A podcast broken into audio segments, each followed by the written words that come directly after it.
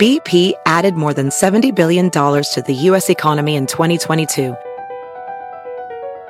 Investments like acquiring America's largest biogas producer, Archaea Energy, and starting up new infrastructure in the Gulf of Mexico. It's and, not or. See what doing both means for energy nationwide at bp.com slash investing in America. Whether you're making the same breakfast that you have every day or baking a cake for an extra special day, eggs are a staple in our diets. Eggland's best eggs are nutritionally superior to ordinary eggs, containing more vitamins and 25% less saturated fat. Not only are they better for you, but Eggland's best eggs taste better too. There's a reason that they're America's number one eggs. Visit egglandsbest.com for additional information and delicious recipes. Hi, everyone. Happy Thanksgiving and welcome to episode 144 of the Highly Relevant Podcast. My name is Jack Rico, and today's guest is none other than actress and producer Aubrey Plaza, who has a new psychological drama called Black Bear that's out December 4th. It's a pretty trippy and very clever movie, one of the better films I've seen in all of 2020. You're Allison? Yeah, you're Gabe? You used to be an actress and now you're a director. Why'd you give it up? I didn't. You're really hard to read. Yeah, you know what? I get that all the time. Do you find it weird acting in your own films? I actually find it kind of humiliating. We had a chance to talk about several things that I've been wanting to ask her for a long time, and mostly about her Latinx heritage. A lot of people look at Aubrey Plaza and don't even think Latina, but she's half Puerto Rican, her mom's Irish, and we got a chance to really talk about her heritage, how she identifies, why a lot of people don't really consider her a Latina, how she feels about that, and what is she going to do about it. One of the things she told me is that she wants to make more Latinx films, but it's a, definitely a very captivating conversation with a mysterious, seductive, and one of the most talented uh, actors and producers out there in the game right now. Just wanted to let you know that uh, we came out in a Forbes article for the Brown and Black podcast, which is the second podcast that I have along with Mike Sargent. And we did a Thanksgiving episode there as well. Go check it out. But before we get started, it's time I give you my weekly review of what's happening in Latinx pop culture in a segment I like to call Jacked In.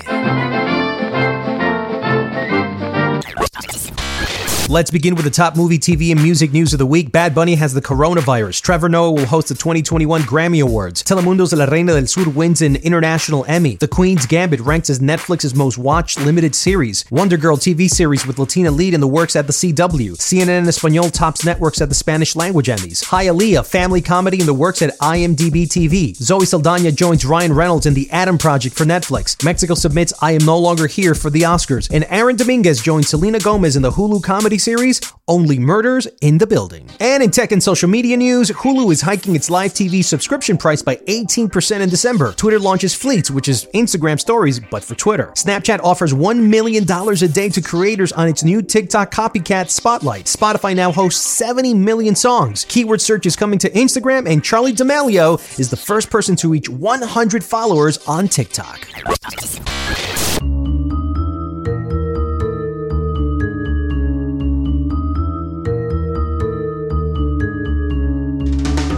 Uh, first of all, what a pleasure to meet you. You too. Nice to meet you, Jack. Had a chance to catch this film, Black Bear, and I have to say, what a trippy movie this movie was for me Yeah. because I'm watching it for the first 20 minutes, 20, 30 minutes, and all of a sudden I got into cruise control with the film, thinking I exactly knew what this movie was all about. And I was waiting for the development, the fleshing out of that storyline that I think some people in our, you know, these are the types of things that you don't want to experience, but you wouldn't mind watching. Mhm. And then all of a sudden, flip. So, explain and describe this movie to, uh, to me from your perspective. It's um man, it's probably one of the hardest films I've ever had to explain. Um but I would say that in an overall sense it's kind of a a uh X. It's kind of it's um well, it's about a filmmaker named Allison, played by me, um, who has arrived at this lake house in the middle of nowhere on some kind of creative exploration. She's got writer's block and she's trying to figure out what to write about. And she meets this married couple that are clearly going through some, having some marital problems. Um, and she becomes entangled in this kind of toxic dynamic that that they have and that she ends up adding on to.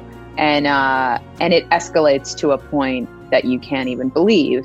Um, and then there's a very very insane turn in the film where all of a sudden these characters become entirely different characters and they're now shooting a movie um, on the same property now i don't know if this this is a spoiler so i'm not sure if i'm allowed to say all this stuff Probably not, Aubrey. Okay. So, um, mommy. Cut. So then these characters become these become these completely different characters, and then the film is just kind of turned slightly um, off its head, and and it becomes an entirely new exploration um, of the same themes, but in a different kind of context. And the way that I kind of describe it to my close friends and family is it's kind of like two nightmares interwoven to make one mega nightmare.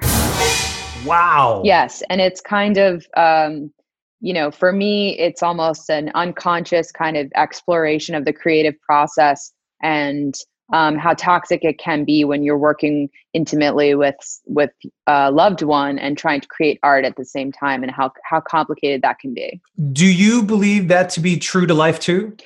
Yes, and um, and you know, I think that's that's part of why the reason the movie exists because uh, L- Larry Lawrence Lamede and I had a lot of conversations about um, what it's like to shoot a movie with your partner.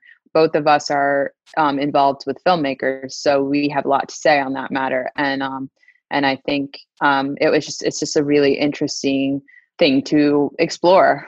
And um, I think that's kind of what inspired him to write it. Now, you're a producer in this film. What was it like producing it, or, or do you usually produce films? Um, I have produced a couple films. I believe this is my third film. Uh, Is it easy? Is it hard? Is it something that you continually want to do? it depends on the project. I don't necessarily need to produce every movie I'm in, but um, but uh, I would say that you know this movie is a miracle movie that it even got made. Um, you know, it's really hard to find financing for such a small um, artistic script that you know isn't so obvious, isn't so marketable, all of those things. So um, adding myself as a producer will only give us a better chance to to get it in front of people. Um, so I think that it it's uh, valuable for me in that sense and and then creatively it's just um, really rewarding um, to be able to be involved in the in the process even after the shoot and have my opinion matter you know and ha- have a really big effect on the end result which is something that i find really rewarding How do you give such a great performance that you did here because you look like you really tapped into a wide range of emotions here? And then to have to then produce because everything I've been hearing about producing is that you're involved in the film in a, many of the decision making. So is that good for the acting? It's interesting. I don't know. Um, I think that it really works for me because there are other producers involved. So when I show up to set and it's my, you know, it's my scene and I have to act, then I I'm totally an actor and I'm able to kind of switch switch hats in that way and just focus on acting. Um, and then, but it's exhausting. I, I would say just it adds a it adds another le- level of anxiety because when we wrap for the day, then all of a sudden I go like, all right, I'm not an actor anymore. Now I'm a producer. Now I'm going to think about tomorrow and think about how to solve all these problems that have come up today. Um, but normally I surround myself with people that I trust, so I don't have to I don't have to shoulder that all on my own. So I can focus on the acting.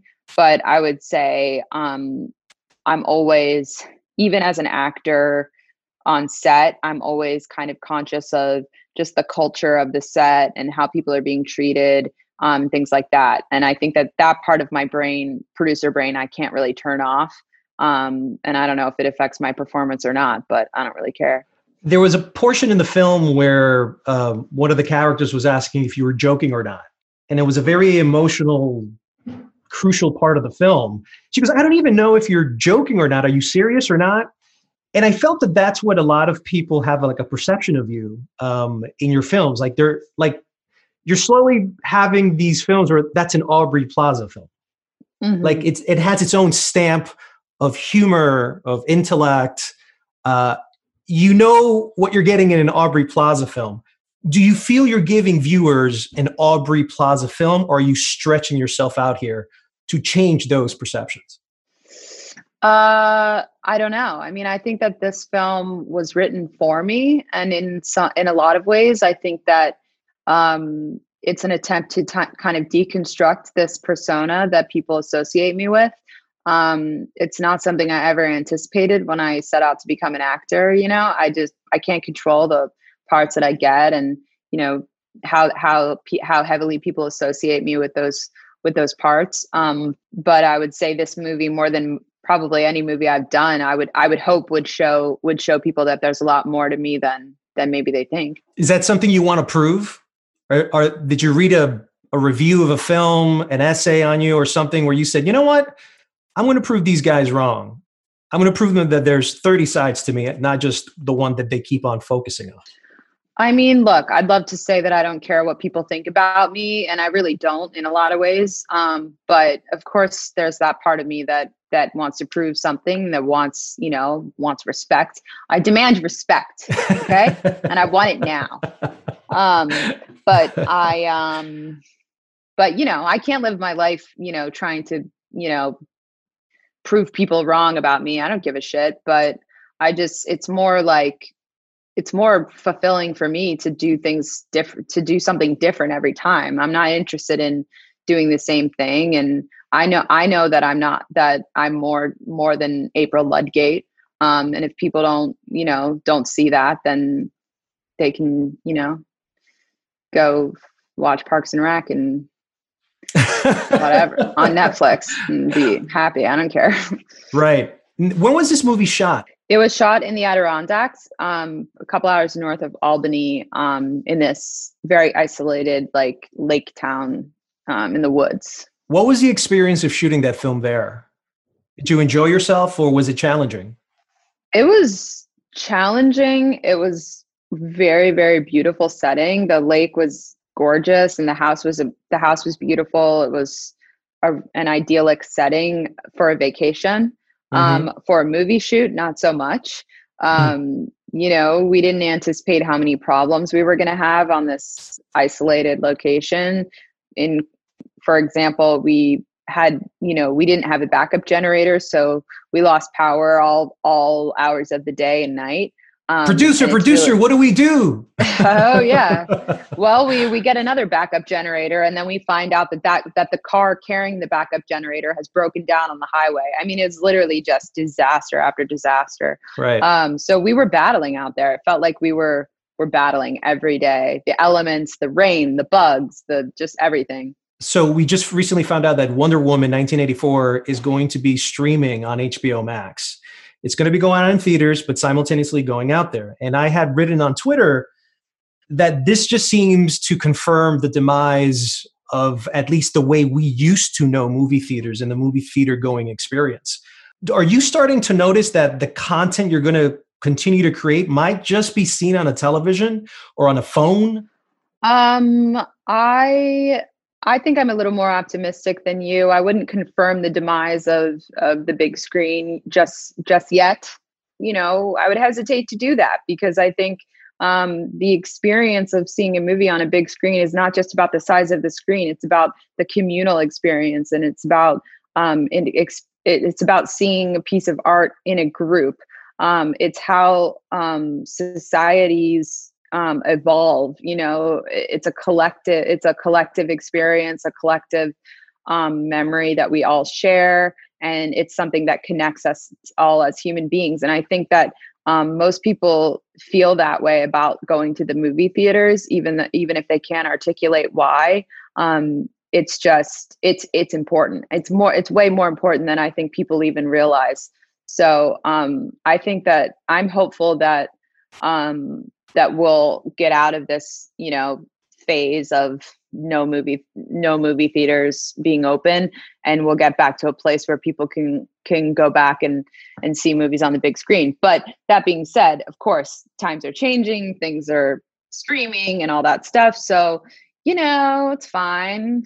Gotta put it on hbo max go for it. But i don't i wouldn't um i wouldn't i wouldn't change my mode of you know creating content um, based on you know the fear that you know things have changed forever because I just don't think that's true.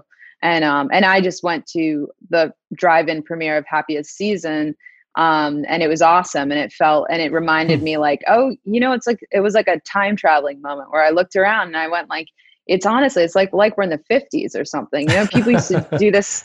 Yeah, like people used to roll up to the drive-in movie there. It was like it was very romantic, you know. And, um, I think the world kind of goes in cycles like that. So I'm, I think it's, I, I can't say what will happen, but I'm not giving up on the big screen. Has the experiences of 2020 in any way changed you as a storyteller with the types of stories you want to be able to tell now? It's definitely kind of brought me back to to a place to almost like a you know the the student the film student kind of version oh, of myself um, because I think limitations are really good for art. You know, when we when we can't, you know, conduct ourselves like we normally do and create things like we normally do, we have to get we have to think outside of the box. We have to get creative and we have to problem solve. And I, I think all of these things are really, really good for generating art. So I would say that one thing I've thought about a lot in the past couple months are kind of like how do you tell us how do you tell an intimate story from far away it has made me go it has made me think about filmmaking in a t- in a in a different way and and um whether I'm conscious of it or not like I de- I definitely think it's it's going to infuse itself into the stories that I want to tell. Final question, just uh, shifting gears here for a second. My uh, I'm Colombian, uh, Colombian American, and uh, this podcast that we're doing is a Latinx pop culture podcast.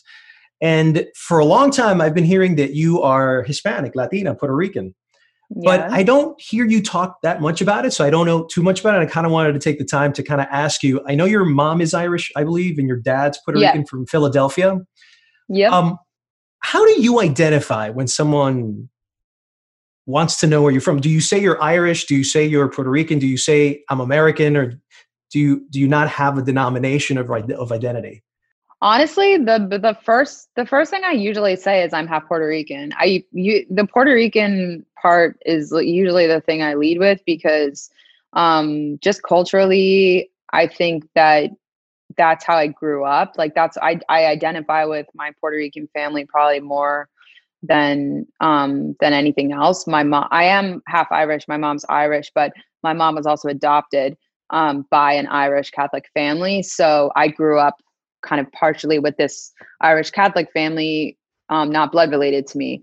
Um, and I love them; they're my family too. But um, but my the Puerto Rican side of my family, I guess, was felt a little more like um, you know that that just was like home for me. So I'm half, but I'm still you know Puerto Rican. Both my grandparents are from Puerto Rico. I've still family there and cousins there, and have a huge family, obviously. So like tons of cousins in Philly and we salsa dance in the kitchen. You know, do you speak Spanish, Aubrey? Um, I do, but I'm not very I'm not fluent. And I blame my father and I blame my my my grandfather for that because my uh my dad's not fluent either. Weirdly. Um my some of my aunts and uncles are, but my dad just it didn't take to him and my grandfather who, when I was growing up, was a police officer in Philadelphia. Um, but he came from Puerto Rico. I mean, you know, it was like classic story where he like, you know, literally just like got on a boat and like hid in the boat kind of style, like to get to New York or whatever. And um, he was very, very, very um, disciplined about them speaking English as their first language Mhm. growing up. So he he was that's how he was, and he didn't want them to speak Spanish. He wanted them to speak English, and so you know how that how that goes. And so my dad never really um he never really taught you know he didn't teach me or anything but this is my fault um but my family speaks spanish and my you know when i'm around them it's like they'll speak spanish to me but i, I i'm not as confident so i'll i always respond in english but recently we were talking to a bunch of friends of mine about the lack of latinx content anywhere. Like you kind of just don't really see it. And there's a lot of image representation issues that i think a lot of people are now very clear about. Uh, has there ever been a desire for you to explore maybe that part of your puerto rican culture and to be able to tell those stories maybe through film? Curiosity inquisitiveness about that side and create content that kind of reflects those questions, that curiosity about your Puerto Rican side, because an Aubrey Plaza Latinx film is something we all definitely need to see. Yeah, no, I definitely want to do that. I'm going to do that for sure. I'm doing that. Um, I think like in my own way, it's like I try to, you know, like April Ludgate on Parks and Rec. It's like I was very adamant about going like, look, maybe she's half Cuban. You know, I don't know. Maybe her mom's Cuban. Maybe whatever. And they're they're like, great idea. But um, but obviously it wasn't about that. But I think in a in my own way, I feel like I try to portray Hispanic characters that aren't the stereotypes because I think that's one thing that we're really up against, especially like Latino women. It's like there's such a stereotype there, and there are so many different kinds of Hispanic women and people that we just don't even see. Like we just they're not represented on film um, or on television. It's just the same kind of like archetypes um, over and over again. And so absolutely i will do that um and i also think that for me personally there's there is something really interesting about being half hispanic because it's like you know people judge you like by the color of your skin. It's like sorry like just because i have my mom's like irish complexion or whatever it's like doesn't it, it it it there's an interesting kind of like identity crisis that like i think i have always had and struggled with my whole life because I I grew up in a very conservative like Irish Catholic community in Delaware um you know but that but that that's not really like who I am. So um and I was always considered kind of like the diverse one but people were always like but you're white and I'm like yeah but I'm not so it, it's yeah so I think there's a lot of things that I have to say about it and um I would love to I would love to do more Latinx stories and and and promote that representation in the industry because um, it's a real we got a long way to go. That is absolutely true. Well, Black Bear comes out December 4th and it stars Aubrey Plaza. Aubrey, thank you so much for being on the Highly Relevant podcast. Thank you. You're in love with her. You are. I know it. This is what you wanted, okay? This was going to ruin us. Okay. And before I wrap up here, here are three Latin tracks you might want to add to your playlist this Thanksgiving weekend.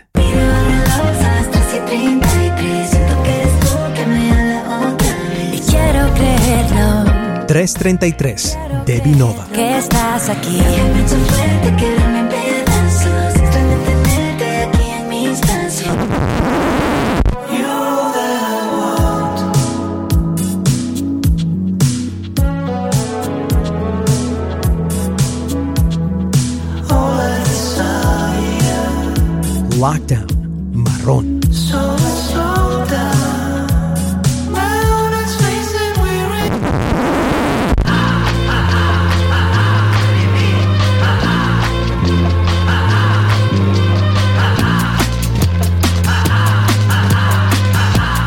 Mirando a las muchachas, Mexican Institute of Sound.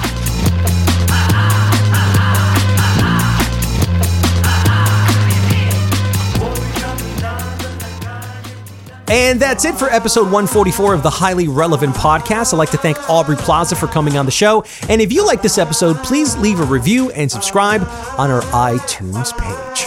Wanted to wish you a happy Thanksgiving. Stay healthy, eat well, and be safe. I'll catch you next week on another episode of Highly Relevant.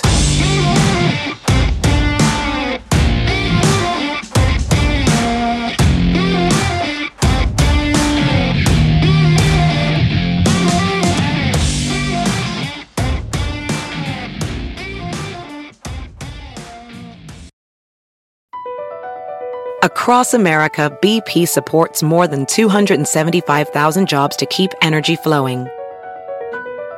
Jobs like building grid scale solar energy in Ohio and producing gas with fewer operational emissions in Texas. It's and, not or.